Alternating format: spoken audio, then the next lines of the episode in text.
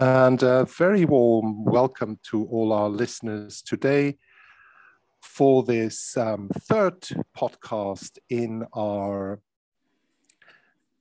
Euroculture Views podcast series. Um, today, we're going to talk about Corona and its impact on the global south and the outlook. It's Andre Wies on the microphone, and with me, Robert Planken and Roland van Boven. And we have two special guests today, Xavier Garay from the University of Deusto, who is an expert uh, on aid projects in the Global South. And we also have Ekua Nkom, a fellow Euroculture student at the universities of Deusto and Uppsala. So welcome all. Thank you. And with that, I hand over to my friend Roland, who is going to ask the first questions to our first guest, Ekua. Yes, thank you very much, Andre. It's a very nice time to be again on this show. And uh, I also welcome Ekua. Very nice to talk with you. And uh, yeah, I was just actually curious, uh, like, how did you come about the Europe Culture Program? Uh, how did you find it, or and what were your interesting, or what did you find interesting about the program? Okay, so after my bachelor's degree, I knew, I knew I wanted to do my master's. And I studied political science and Spanish for my bachelor's degree. And uh, I worked for a year at the British High Commission in Accra, in Ghana. And I knew I wanted to study international relations, something that had to do with Europe but I also wanted to focus it on Spanish a bit because I studied Spanish and I wanted that experience again. So I just randomly searched for master's programs and then I came across the Euroculture program. And then I saw that they had the University of Deusto as one of the universities of the consortium and I applied and I got in and it's been good so far. So an happy accident, we can call it. Yes, exactly. That's very nice. Uh, we're glad you're enjoying the program.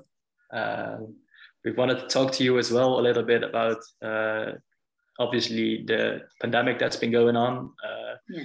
And I've, as I've understood, you've been in Europe for all of the duration of the pandemic, right? Uh, part of it, I was at home when Ghana registered its first cases. That was March last year, March 2020. So I was home back then. And I left in October so I, I witnessed it a bit in Ghana, yes. Okay. And you've told us a little bit before that you have uh, some contacts on ground. Your brother, for example, uh, he's yes. in a, a, doctor, I think. Yes, he's a doctor now in Ghana, in the capital city of Accra. Yes. Okay. So could you talk to us a little bit about how you uh, witnessed the beginning of COVID in Ghana and how your brother sees it today? Okay. So I remember um, I think Ghana was monitoring the cases around the world before we registered our first cases. And so in the beginning, it seemed quite far away. We heard about it in China and then in Europe, and we could see that it was spreading, but it didn't seem really real till we registered our first cases. And I remember in, I think in the first week of March, we had our first five cases, I think. And I would say that the Ghanaian government reacted really quickly because in like three weeks after that, when we had, I don't think we even had 500 cases yet, we went under a total lockdown. Everything was shut off, no transportation, borders were closed. So I think we reacted really quickly, and that really helped with containing the cases in the two more urban cities, I think, of Accra and Kumasi. So the COVID didn't really spread to the other towns, the more rural towns, I would say it's more contained in the urban cities. Mm-hmm. But um, but the okay, so my brother also started working in September, so I guess maybe he was a bit late to it. But from his perspective, it's it's been quite bad because I, I don't think our health facilities uh, were really equipped to deal with it. So it's been it's been okay because as we know, Africa hasn't really registered a lot of cases like European countries. So we've managed it quite well, I would say. But if it had escalated or spread to the other towns, I don't think we would have been able to deal with it. So in the beginning, when we had a lot of our cases, I think from March to September, October, I mm-hmm. think it was it was really bad. There were lack of beds, uh, the protective gears. It, it, was a lot of uh, the healthcare workers were also getting the COVID. It was it was quite bad then, but now I think it's it's stabilized. It's okay. All right. So would you say that um, due to the decisive, the decisive action of the Ghana government, uh, you were able to contain it a lot more? So for uh, being in lockdown after only a few cases, uh, you thought that was a good thing to do? Yes, I think uh, the Ghana government really worked well in that aspect. But then there are a lot of theories, you know, about the about why it hasn't really spread in Ghana in Africa in general. People say the weather is a factor as well because it's always hot and sunny. So people say that's a factor. People also say that we don't have a lot of urban areas, so there are not a lot of crowded cities, and so it's not easily spread. But I think uh, the government's decision to have a lockdown immediately and all of that also contributed really well. Yeah, obviously. I mean, we've seen the trends go up and down every single time uh, any European country implemented a lockdown. So I can mm-hmm. definitely agree that uh, to a certain extent, a quick lockdown would be very helpful. And you said your brother worked in Accra, right? Yes. Yeah, um, would you say? Okay. Would you say that uh, in Accra there's the most uh, or the best care available, the most beds, uh, or is that more spread evenly throughout the country? Do you mean with the COVID? Uh, no, I mean just um, if you've got, for example, because Accra's the, cap- the capital, obviously, um, would you say that the level of care available in the capital is the best? Do you have the oh. most beds there? Do you have the most protective gear there? Yes, definitely. In my opinion, I would say so. Um, we have more hospitals there, both private and public, more specialists. So yes, I definitely would say that Accra has more, more or better healthcare facilities. Yeah more and better. So it would therefore be very important to contain it. Yes, exactly. And that, that's why I also think that was a good decision. And so um, we, we barely registered cases in other parts of Ghana, just a few, really. Yeah. Yeah, I've uh, been doing a little bit of research on uh, COVID cases in Ghana. And I found that the latest numbers had roughly 100,000 cases throughout the whole country. I should yeah, say, mainly situated in. Yet. We're not even Sorry? up to 95,000 yet. Okay. Yeah. Um, and I also saw a, a big thing on the, the health services that said COVID is a real disease, which is yeah. that there's a little bit of COVID skeptic going on with the because for me that was a, quite interesting to see that it was so heavily promoted that it was an actual real disease. Whereas in uh, the european countries where we're from that's that's a given. I mean would you say that's a bit of a difference in the outlook by the uh, population? Yes i would say so because uh, especially in the rural areas where mm-hmm. they haven't witnessed the disease they haven't seen the effects of it they don't believe it you know and um, to them, even the symptoms with the cough and the cold, that's something they get all the time. So they mm-hmm. don't see how it's different from the normal flu. So it's hard for them to believe that like it's actually killing people and it's actually a serious thing. And uh, Ghana is really religious as well. So a lot of them say, oh, God will protect me and all of that. So yeah, they're really skeptical about it. Okay. Uh, and just piggybacking off that little uh, comment you made that uh, you say that they don't really believe about it and they don't really see anything of that in the rural area. Would you yeah. say that because another thing I read was that uh, Ghana's main exports were cocoa and oil, I think. Yeah. Uh, yes. Correct me if I'm wrong. Um, yeah. Would you say that uh, the fact that the European went into lockdowns, that uh, industrial processes plummeted, um, did Ghana, people of Ghana see any uh, differences or changes throughout their own economical situations through that? Yes, we are definitely seeing it now. Even though we we've managed the disease well, I think I think we couldn't handle the effects of it. So we are really it's it's really taking a toll on the economy now. Uh, I'm told that um, there's really an inflation now. Prices, goods and services have skyrocketed, and, and things are really really bad. And because we also closed our borders, and Europeans also closed their borders, and so there's no there's no transaction going on. A lot of people lost their jobs. A lot of people were laid off. It's yeah, it has really, really affected the economy now. And we really have a national debt now at the moment. The government is trying to work on it by, you know, increasing taxes, but it's it's quite bad now, I would say.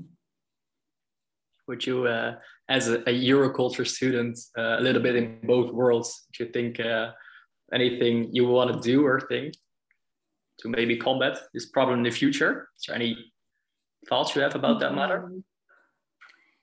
It's, I guess I would say, or I would advise maybe the government to to take a step back and to stop with the borrowing because I'm told they are taking a lot of loans from other countries mm-hmm. to try to manage the situation, but that's not helping. That's increasing the the gap more, you know. So right now it's it's hard to tell how we're going to manage it but um, yeah i would say i would say they should take a step back and maybe stop with the borrowing a bit and maybe let's focus on our economy you know uh, small scale enterprises try to build the economy from within maybe if that helps i'm not sure but we'll yeah i think that's a very valid point because uh, we obviously you have the Ghana vision with 2020. With uh, there was a lot of uptick uh, recently before COVID hit, uh, with uh, becoming a newly industrialized country. Uh, yeah.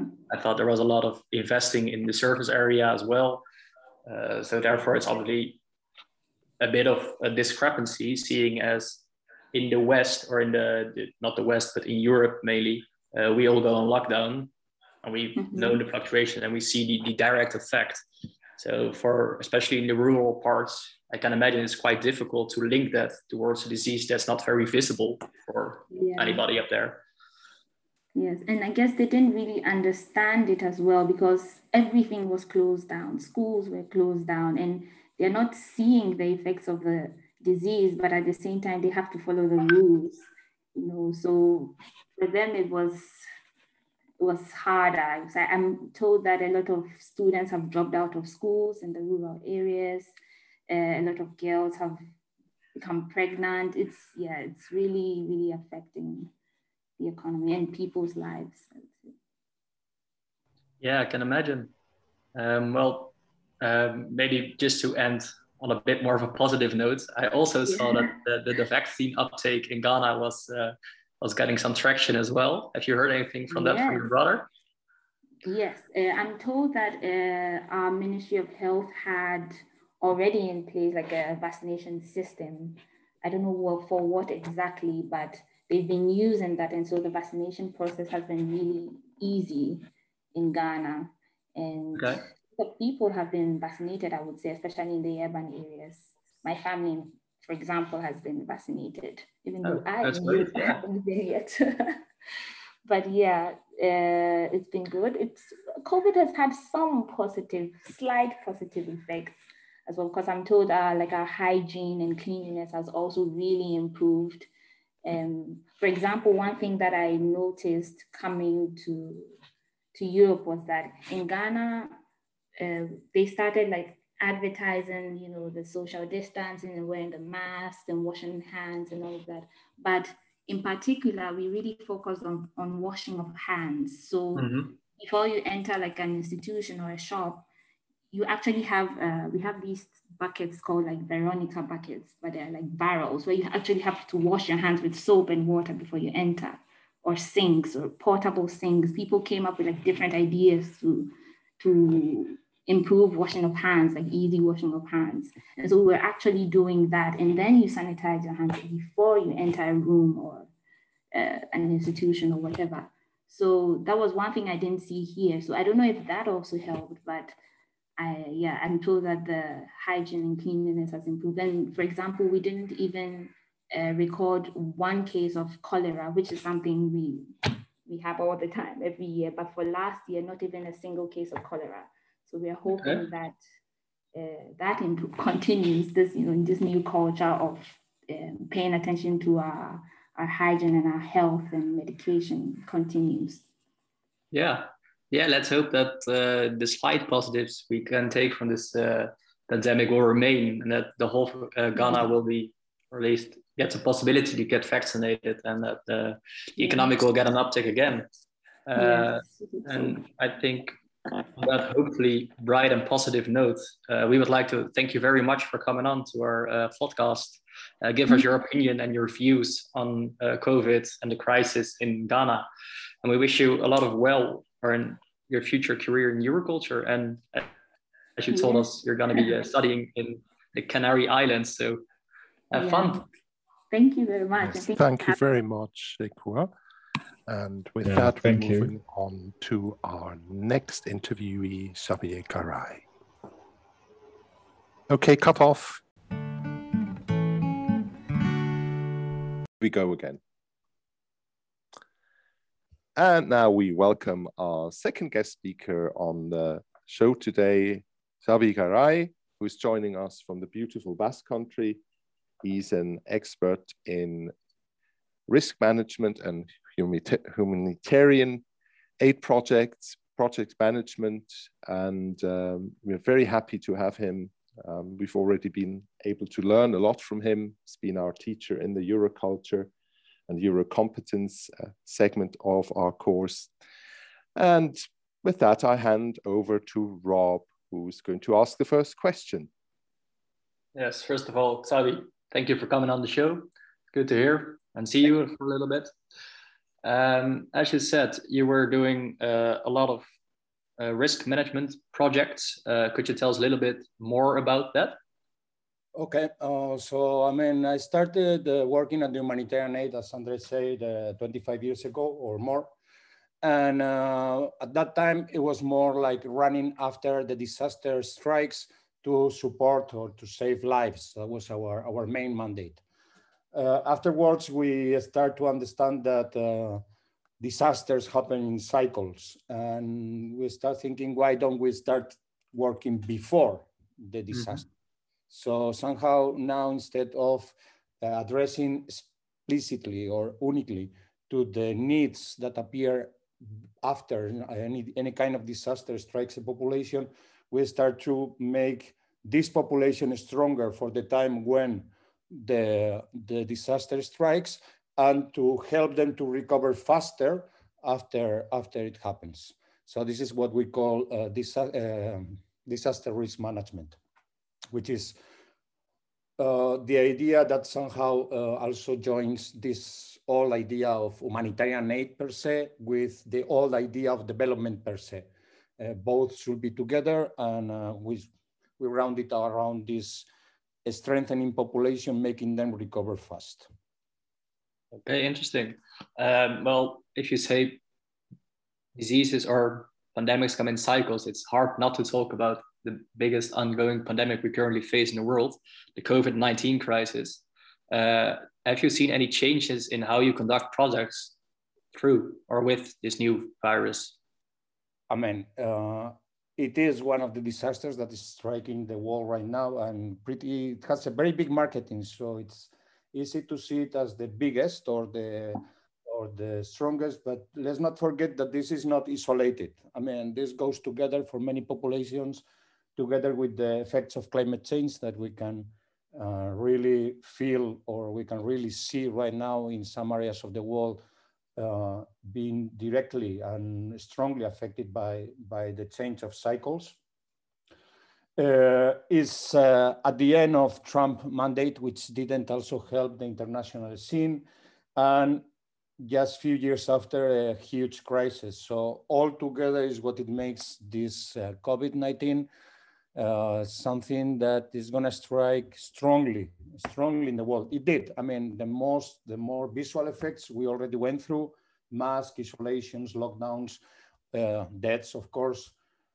But uh, I mean, the joint effort of all these impacts or strikes is going to have a longer term impact on populations, and we're starting to see only to perceive it now. Yeah, yeah, it's interesting you mentioned that. Uh, obviously, there's a lot going on in the world, and uh, we were just talking with uh, Ekwe, uh, who was from Ghana, a Euroculture student, who I believe was also in Deusto. I don't know if you had any chance of meeting her. And uh, we were talking about uh, COVID in Ghana and how the population perceived it. And uh, she mentioned that it wasn't the top of the list. It wasn't very visual. Uh, it was more of a, a problem they saw in figures of export, for example, uh, the markets to which they export were very much affected, and in turn, uh, the populations as well. Would you say that, for example, Nicaragua, where you work, it's a similar kind of thing? Uh, Nicaragua right now it's going through another big uh, political crisis. I mean, let's not forget we usually uh, go in the optimistic way and say uh, that every every crisis is an opportunity. I, I do believe that, but uh, we forget why is that? Is that uh, many of the things that we give it for granted before the disaster now disappear and we have to um, somehow our values, our ways of seeing things change. Mm-hmm. And this might lead to positive changes and that might lead also to, for those who were in the uh, establishment or who, those who, who have the status quo and now they see the pillars of this status quo trembling, uh, some of them are, uh, are going to react on the hard way. And uh, repression, I mean, I think we've seen Colombia, Nicaragua, certainly, and many other countries, the political uprising is growing or the political instability is, is growing. This might lead to future positive changes, yes. But uh, certainly in some places, I guess uh, there will be a, a, way back in terms of liberties or in terms of human rights, which were also very much diminished by all the Trump administration and the way that uh, this uh, subject was carried on the on the international sphere. Yeah, um, for those of the of our listeners who don't really know, could you elaborate a little bit on the political crisis in Nicaragua? Oh, I mean, no, I, I, certainly will, wouldn't, wouldn't like to focus in uh, one single country, but okay. Sorry? I said, okay, yeah. Uh, yeah, so I mean, uh, I wouldn't like to focus in one single country and uh, more in Nicaragua because even though I know it well, I mean, you only have one part of the picture or the way you live it emotionally might lead to uh, might lead to a very subjective point of view. But in general, I think uh, if you see the news, uh, I wouldn't say we have a better scene for human rights right now or for uh, access to services for the poorest in the world. I mean, um, all these things they have take 20, uh, a step 20 years back. Yes. So uh, then we will zoom out a little bit to a bit more of a general picture. Um, for yourself, how has it changed to uh, work uh, remotely Okay, this is this is another part. This is uh, the white men problems. Uh, yeah, we certainly we all had to to change the way we the way we the way we work, the way we the way we connect with others, the way we coordinate, the way we we sit down in front of a computer and try to figure out what is really going on at field level. Um, honestly, for me, it has changed because I changed my, my duties. I, am in a new job. I have a wider view on a whole region, on Central America region. And uh, honestly, I mean, one thing is at the ground level, many people will say things didn't change a lot because of the bubble you live. But when you start working with the macro figures, the the impact is uh, is really strong. I mean, uh, when you see that population has been in uh, in less than uh, one year affected by COVID, which means uh, one thing for us, which has been the restriction of our freedoms or the way we had to learn on how to work around computers on distance. But uh, when you go to populations that been struck or have always been struck by severe poverty and after strike by two hurricanes, Eta and Iota, and uh, they couldn't uh, either uh, work their fields or take their products to the to the to the market. They've been struck as well by uh, by yeah the, the political effects of um, of the previous administration in the U.S. with the uh, the so many people that been sent back, I mean, deported or return, and also how this COVID or the impact of COVID on the on the north and has has become a decrease on the on the amount of money that people received from the relatives who, who migrated. I mean, this is a combined force that uh, is striking uh, very strongly to to to the populations in the area. So, and this is not over because now we have a drought that might be coming, which probably will be followed by more hurricanes. We already forecast an increase in the number of uh, tropical storms in the area. But this is a, a very strong cocktail for those who, I mean, at the end of the day, they don't have a strong state supporting them or they don't have uh, infrastructures to provide them services or um, leave them in a very fine, very red line on survival. And this is a lot of people. Yeah, Sabi, thank you. You, yeah, you portray definitely quite a, a tough uh, image of the places where you have your experience and knowledge, and that also for as students is uh, on a different level um, um, something that we really care about and and want to think about especially uh, considering from us as, as students um, would you say like um, to sort of give us something to work with so we can help these problems in the future what would you say are your big assets and, and experiences uh, that has really brought value and that we as students could use as well?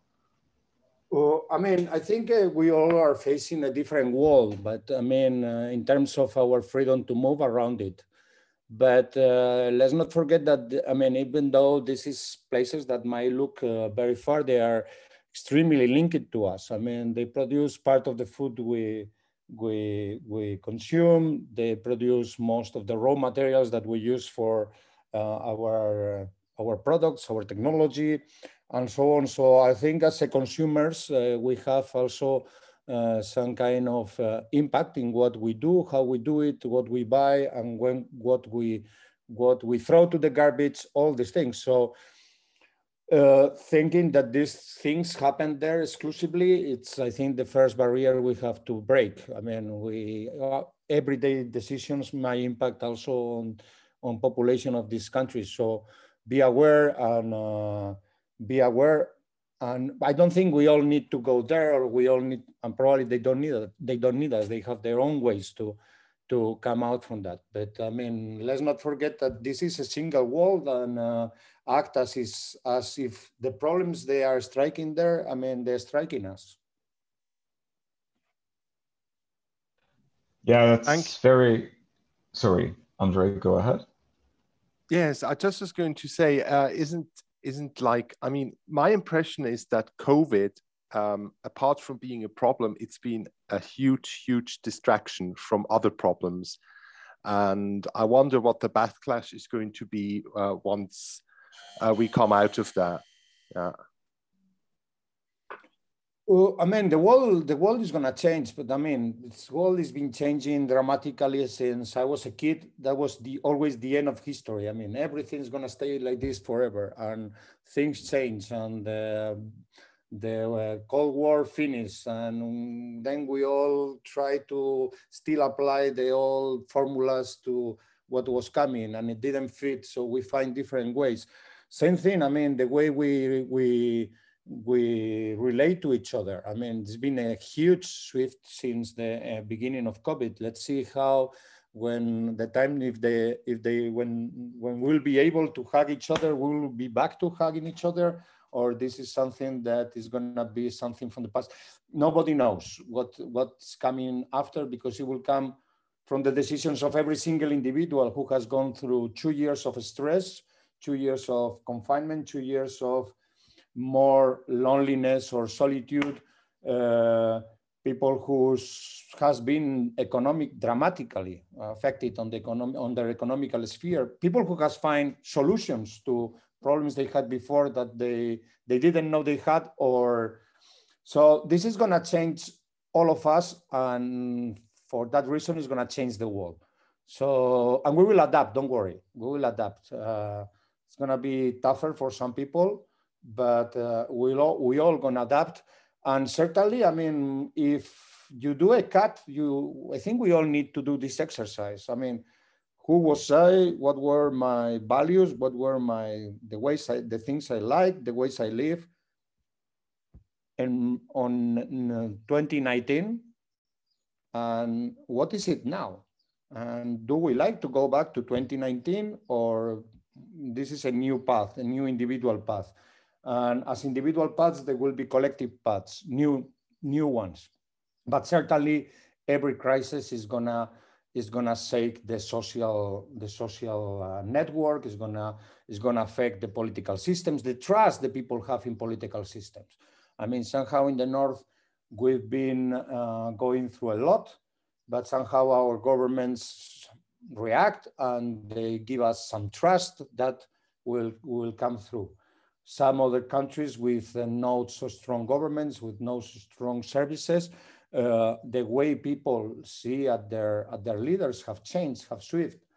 Uh, we are now going through an elections in Peru, elections even in Spain, which are more, which uh, where there are positions more and more radical on the table. Uh, populism, empty messages, uh, all these things, where they're going to take us, I think this is a big, a big question mark. And mm, I don't think no one can forecast what the world is going to look like in three years, especially if you take as a base what it was before, because that's unfortunately, I don't think it's coming back. Unfortunately, I don't know. Maybe it wasn't sustainable, and maybe it was good that uh, somehow it changed. Thank you so much, Xavi. You've really given us a lot to reflect on and think about. That's all we have time for today. Thanks every, uh, to everyone for listening. And next week's podcast, we're going to look at uh, our career chances and uh, options uh, for the future. Thank you very much and goodbye.